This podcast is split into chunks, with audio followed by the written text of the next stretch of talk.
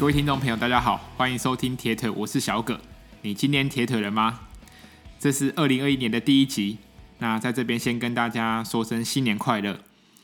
那元旦的时候，我自己跟朋友去日月潭骑了单车，然后早上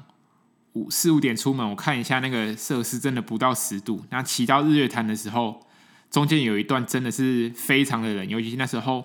没有太阳照下来的时候，真是冷到靠北。那这个礼拜看天气预报，周末又是连续两波的寒流来袭。那我想很多人的比赛都安排在三月或是四月啊，四月是有 Challenge Taiwan 或跟普悠嘛。那想必在这个从一月开始到比赛前一到三月的时间，在台湾天气应该时常会遇到非常冷的状况。那在北部的。朋友可能要对抗湿冷的天气，那南部的朋友可能有时候，如果东北风没有太强的时候，又要忍受空污的困扰。对，那我自己平常偶尔也会回台中的家中，那时候有时候那种冬天的空气，真的也除了是人为以外，我觉得天呃大自然的因素也是会影响。那很多时候不是我们能自己去选择我们的训练环境这样子。那所以这一集来教大家如何在呃台湾的冬天进行训练，我这边也提供了一些呃几个方法让大家参考。那我就自己就是很简单的，就是区分呃游泳啊、单车以及跑步的部分来说。对，因为像呃在北半球，如果冬天的话，像国外的选手，尤其是欧洲呃或是美国的选手，他们。职业选手可以选择移地训练，那像移地训练，他们可能会选择在东南亚的地区，像泰国普普吉岛就有很棒的，就是类似铁人三项训练营的地方。那他可能可以带着自己的家庭，然后到那个训练营。那训练营会有很多课程，除了他自己呃本身可以在那边做训练外，他的小朋友呃也可以在那边上课。那自己的太太也有很多瑜伽课，都可以在那边来做体验这样子。所以国外选手他们甚至会啊，除了泰国以外，他们还会到像是澳洲南半球的澳洲，因为刚好天气是相反。那澳洲的部分，我自己有听说，澳洲主要是训练呃以短距离铁人三项为主。那刚好台呃北。北半球的冬天刚好就是南半球的夏天，所以在那边做异地训练也是非常适合。但是像今年因为疫情的关系，我们可以看到很多社群媒体上有些国外的选手，一定不得不要面对寒冷的冬天，他们甚至在呃雪地上去执行他们的课表。那在在融雪的有时候情况可能会，他们需要在那边跑步或或是骑车这样子，所以。刚好这一集的节目是新年的开头，那以三四月为目标赛事的选手来说，呃，大家可以参考听看看。那当然，这个训练不适合每一个人，毕竟，呃，有人在这个今年以前可能也做了一段时间的训练，那他冬天可能想休息，那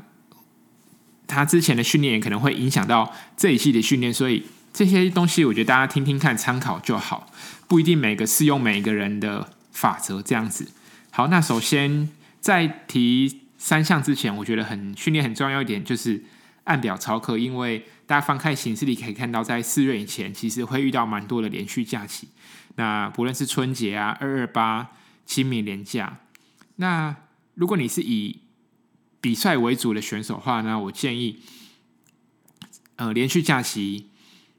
的安排还是以课表为主。你今天是安排骑车为主，那就以骑车为主。你今天是设定要跑跑步、呃间歇或是 tempo run 或是 long run，那你就是执行呃你应该要执行的课表。对，因为像难得连续假期了，大家一定如果天气好，一定会希望能够骑车啊，因为骑车是比较花时间的。那如果你真的，你遇到你可能是二是有人安排跑步天，你早上想骑车，我觉得也不是不行。那以轻松的为主，不要影响到自己的主课表来进行，以避免后面可能会调整不过来的情况发生。对，好，那另外很重要、很注意的，也就是天气冷嘛。要比夏天更花多一点的时间在暖身还有收操上面。呃，除了是就是让肌肉能够伸展之外，然后重点是可以避免受伤。不过，呃，有人觉得在冬天训练其实是很靠意志力，但其实冬天训练也是有很多好处，就是例如说心跳比较慢，那我们身体可以承受更多的质量，还有速度速度的训练。那在体力不会大量流失下，因为夏天嘛容易流汗，那体力很快就流失了，然后可能距离没办法拉得很长，但是在冬天不会，所以冬天也可以增加。更多的长距离的训练，然后培养厚实的耐力基础，我觉得这个是对每一位选手来说，冬天其实是很重要的一环。因为在这样子的一个环境之下，我们能做更多的强度，然后为下一季做更扎实的基础打底。这样子，好，那我们来谈一下游泳的部分。我觉得游泳是冬天，甚至是夏天啊，最不受天气影响的训练项目。那如果你自己今年，才正准备要比赛的朋友，我觉得因为才刚开始，那可以建议找个游泳池来测验一下一千自己一千公尺。那如果的成绩，那如果你是以一一三或二二六为主的选手，建议你可以测验呃一千五百公尺的距离的长度，来找到自己的训练区间。这样子就就像我们跑步可能会测五千啊，或是测一万，来去找到我们。呃，马拉松的训练区间这样子，那这边呃不建议在现在这个阶段，因为可能三四月就要比赛，你不要在这边呃刻意的去调姿势。那我觉得，因为单车跟跑步是很容易造成疲劳，是但是游泳是很好的恢复方式，所以可以的话，你可以其实可以拿着那个浮板踢踢水，用最小力的方式踢水，其实有助于恢复疲劳，因为。在游泳是很棒的一个恢复训练，虽然大家可能诶操课表上还是会有疲劳的累积，但是相对于骑车跟跑步，它对身体造成压力并不会那么大，所以我觉得呃冬天可以的话，那可以多花一些多一点的时间在游泳项目上，尤其如果你是游泳比较不好的，那我觉得更可以投入更多的时间在这个项目当中。游泳我这边就不多说。嗯，我花一点时间在单车还有跑步上面。在单车的部分，我觉得现在的训练台真的千奇百种啊，各个品牌都有推出自己的训练台，像瓦护啊、呃、Tex 呃很多啦，就是功能越来越齐全。那甚至可以，它可以模拟路感，那你甚至可以连接手机，然后用 App 程式 Z-Wave 的，或是自己原本训练台就有的 APP，都可以来执行所谓的课表这样子。那趁现在一月的时候，我觉得如果你前几个月没有，呃，你可能是十一月比完 challenge，那做一直到现在，那我觉得有机会的话，你可以拿训练台来测试一下自己的 FTP，或是在这个时间点，呃，你可能如果你前面有些训练，你在这一季的刚开始，我觉得也可以找你的 fitter，然后来做你的 fitting，因为你可能在上一个赛季结束之后，呃，你身体可能会有一些改变。那在开始进入主课表之前，可以去做 fitting，再让身体再做重新的一个校正。那有一个新的姿势，或是找到更好的甜蜜点之后，以这样的一个方式再去执行课表，在执行训练上，我觉得会有更棒的的能够提升。那训练台，我想还有很多好处，因为像北部可能真的容易下雨，所以有些时候在训练台上可以完成。更有品质的训练，这边有简简单，如果没有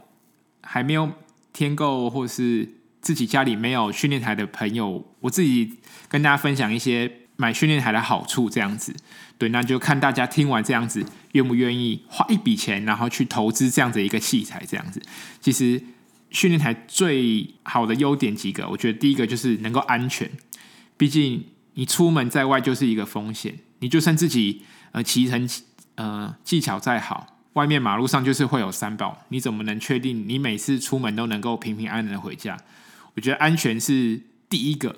那第二个，我觉得很重要，就是省时间。呃，我们今天去外面骑车，可能一次骑就是可能需要两三个小时。你可能家里住比较市区，那你要你今天想要骑山路，你你去你到山路，然后开始爬坡，可能就中间的通勤时间又花了一段时间。那你可能你想以平路的练习为主，那你可能要骑车到合体，那也是一段时间。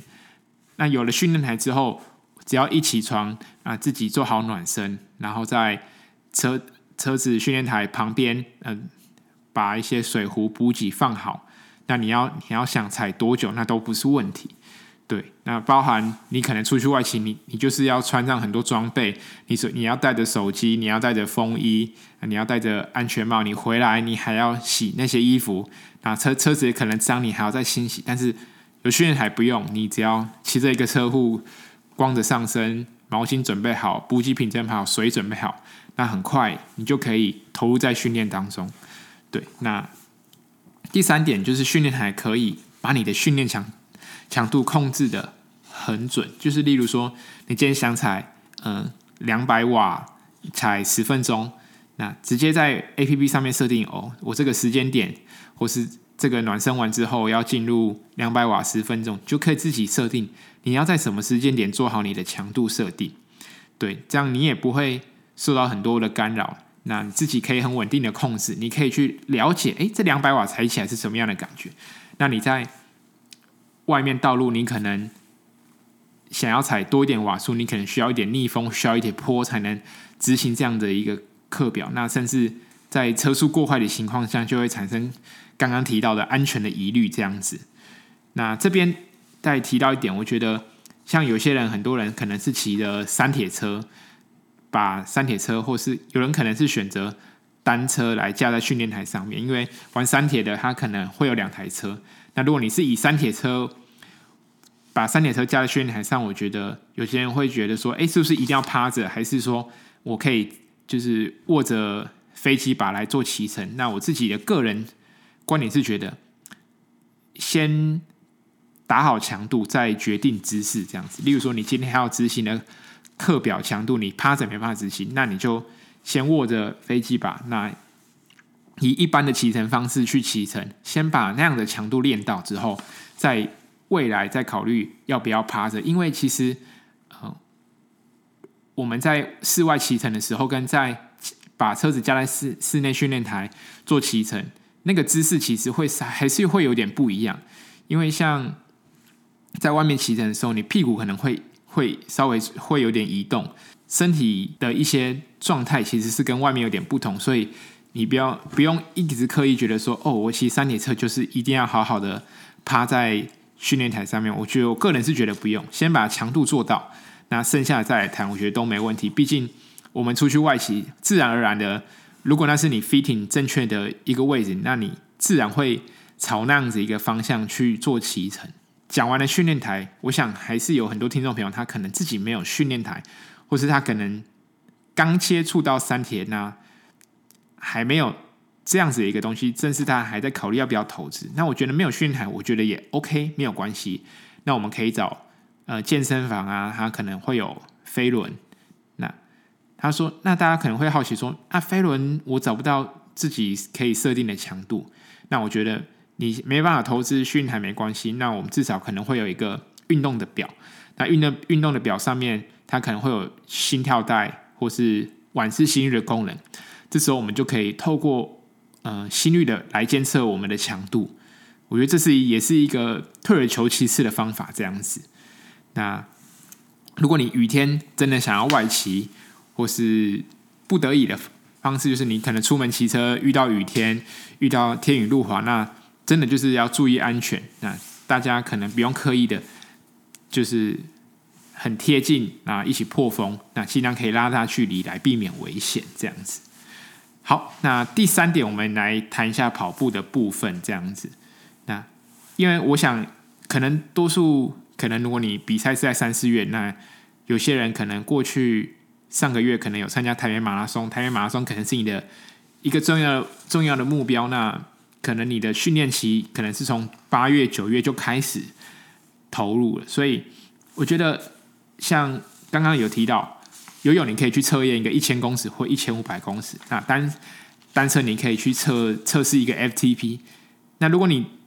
呃在十二月份或是你你接着你看可能有参加扎拿马拉松的话，你现在还在在执行课表，的过程，那我觉得你就不用再测验一次五千公尺来作为你的你自己训练强度的依据。这样子，你只要以近期的成成绩当做你的参考，来找到你的训练强度即可。因为其实如果你比二二六来说，你把马拉松的训练的强度直接套用在二二六身上，可能还显得过高一点。所以你今天可能你上个月台北马拉松跑出你的个人最佳成绩，你稍微把这个标准来去降低，然后放在二二六目标上面，我觉得是 OK 的，对。但是我觉得不用再去刻意测测一次五千或是一万公尺。那可能有人会觉得说，哎，我可不可以把呃之前跑马拉松的课表移植在铁人三项的跑步的课表上面？我建议是不要，毕竟单纯跑马拉松跟参加二二六后面的马拉松训练方式是有一点不一样的。那这边就不多赘述，毕竟呃马跑马拉松的配速一定是比较快。那你你台北马能够跑在三小时以内，那你你觉得你二二六能够跑在三小时最后四十二公里能跑在三小时以内吗？可能很困难，因为毕竟你前面已经骑了单车，又完成了一百八十公里的单车。那你要如何维持最后四十二公里？我想那个训练方式是跟单纯跑四十二公里是一定有所不一样的。好，那这一集是提到如何在诶可能冬天或者下雨天，你要怎么完成你的训练？我觉得跑步机也是一个很好的帮手。呃，大家可能没有跑步机，但是大家附近可能有健身房，呃，有运动中心，跑步机我觉得是一个很棒的工具。如果你不喜欢吹风，不不喜欢下雨。呃，因为我自己偶尔也会利用跑步机来做训练。那我觉得跑步机有几个好处，就就是跑步机它可以设定那个上坡，就是你可以设定坡度。对，除了速度以外，坡度也很重要。因为你今天可能想轻松跑，那你把它设定有上坡，可能一趴两趴，你这样子可以训到一些比较不同的肌群。这样子，如果你自己呃想要说，哎，我今天想跑长一点，那我自己又不是一个很有耐心的人。怎么办？那大家我觉得也可以利用运动中心的跑步机，因为运动中心跑步机可能有十十几台、二十台。那你自己设定嘛？我我今如果那个运动中心不管你，你就一台跑步机就跑个三公里，那七台跑步机就跑了二十一公里，半马就完成。那这个距离就累积起来，让你不会觉得那么乏味说。说啊，我要在一个跑步机上，呃，一直去执行同样的动作，很累。这样子，那当然，现在的跑步机功能也很多，也有一些呃模模拟的实景之外，我觉得大家也觉得跑步机很无聊，也可以利用里面的一些功能啊。它有间歇，那有渐速跑，这我觉得这都是可以利用。当然，我想很多人会像我一样，我自己也是希望在执行课表的时候，其实不论外面是下雨或是外面天气冷或热，我自己还是习惯到操场去做课表的执行。在冬天，我自己有一些建议啦，就是像我自己课表暖身型，我会尽量把时间拉长。我过去可能夏天我的暖身可能是落在十分钟，那我冬天可能就拉长到十五到二十分钟。那自己在外面就是会多着一件长袖，还有防或是防风外套。等到前面的暖身或是马克操做完之后，在正式课表前再脱掉就好。那我这边也给大家一个建议，你大家可以多准备一件跑步的衣服，因为大家执行完课表后，还是会做一些收操的动作。那大家可能跑完一个十六公里的配速跑，其实就算天气冷，全身还是湿的，流汗，身体很容易就冷掉。所以在收操前，就是可以准备一件干的衣服，让在收操的时候也不要因此而着凉了。那如果遇到下雨天的时候，啊，可以准备一个帽子。那如果你自己是习惯跑步，不喜欢装太多装备啊，连帽子都懒得戴，那我还是建议你可以准备一顶帽子。你等到结束之后，你离开操场，那你可能你可能会有通勤的时候，你还是可以戴上，避免头发吹到冷风啊，因此也是着凉。那水分补充很重要。其实无论是夏天或是冬天，你可能在冬天训练完之后，觉得哎。诶其实没有很渴，好像不需要补充太多水分。但其实我们身体的流失的水分比你想象中的还多。那在跑完步还是要适时的补充水分，然后来维持身体的机能，这样子。好，那最后在这边还有一些其他的建议，给大家参考这样子。第一个，我大家可以去药妆局买那个保温袋，那在睡睡觉的时候装一些热水在那个保温袋中，放进被子里。你可能可以放在膝盖的后面，那这可以除了让你身体整个能够暖之外，也可以促进血液的循环。那自己如果觉得哎冬天怕胖，那自己可以做饮食上的调整。我自己最近有尝试一些饮食上的调整，就是。因为冬天其实很容易饿，那饿的时候就会想吃东西，那饿的时候你也没办法执行课表，所以我尽量是维持呃三三餐的时候淀粉少一点。那我淀粉留到什么时候吃呢？就是执行课表前，然后然后才补充这样子碳水化合物。那平常三餐的话，碳水化合物就减少一点。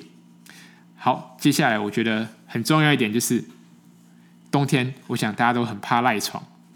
那克服赖床，我自己觉得早睡早起应该是唯一的一个方法。早起是很痛苦啊，其实不论冬天或是夏天，早起都是蛮痛苦。但是冬天就显得特别痛苦，尤其你不想离开被窝那一刹那，真的是考验意志力。但是有一句话，我觉得还不错，分享给大家，就是训练了，你能都能够克服赖床了，那你今天还有什么东西能够打得倒你呢？对，那我觉得还还有一种方式，就是好好规划休息日。你可能训练的可能是主要课表，可能是二三四六日。那你礼拜一跟礼拜五，那你就可以给自己睡到饱的时间。至少你可能平常五点起床训练，那你今天可以睡到六点六点半。那有一种补偿的心态，我觉得是非常 OK 的。该休息的时候就休息，该训练时候就训练。该早起起床的时候，那就早起起床。那接着，我觉得冬天训练心理建设可能要多一点，所以不要觉得自己是最辛苦，依然还有很多嗯纬纬度更高的国家，他们甚至国家都下雪，那他们也是必须要克服种种困难，然后来起床训练。好，最后一点，如果你自己春天和三四月没有安排比赛的话，那你又想要维持训练。你又不想在外吹风下雨，那我建议可以多把基地训练、呃大重量的训练，把它放在你的课表当中。那目前这一块的训练，我自己还在尝试，这边就不多做说明。那我自己目前训练到现在，我觉得大重量的训练对我来身体来说很有帮助，也除了呃帮助我身体整个素质的提升之外，也可以帮助到我在跑步以及单车上的表现，这样子。好，那这一集的节目就差不多到这边。如果你有更好关于冬天训练的方式，欢迎你可以在底下留言，或是到 Instagram 私讯给我。那如果你喜欢我的频道，欢迎到 Apple Podcast 给我五星推爆，然后也欢迎在我底下留言，告诉我你们的想法。好，今天的节目就到这边，也祝福所有听众在新的一年都能够事事顺心，平平安安的完成你们心中的目标。那我们下一集再见喽，拜拜。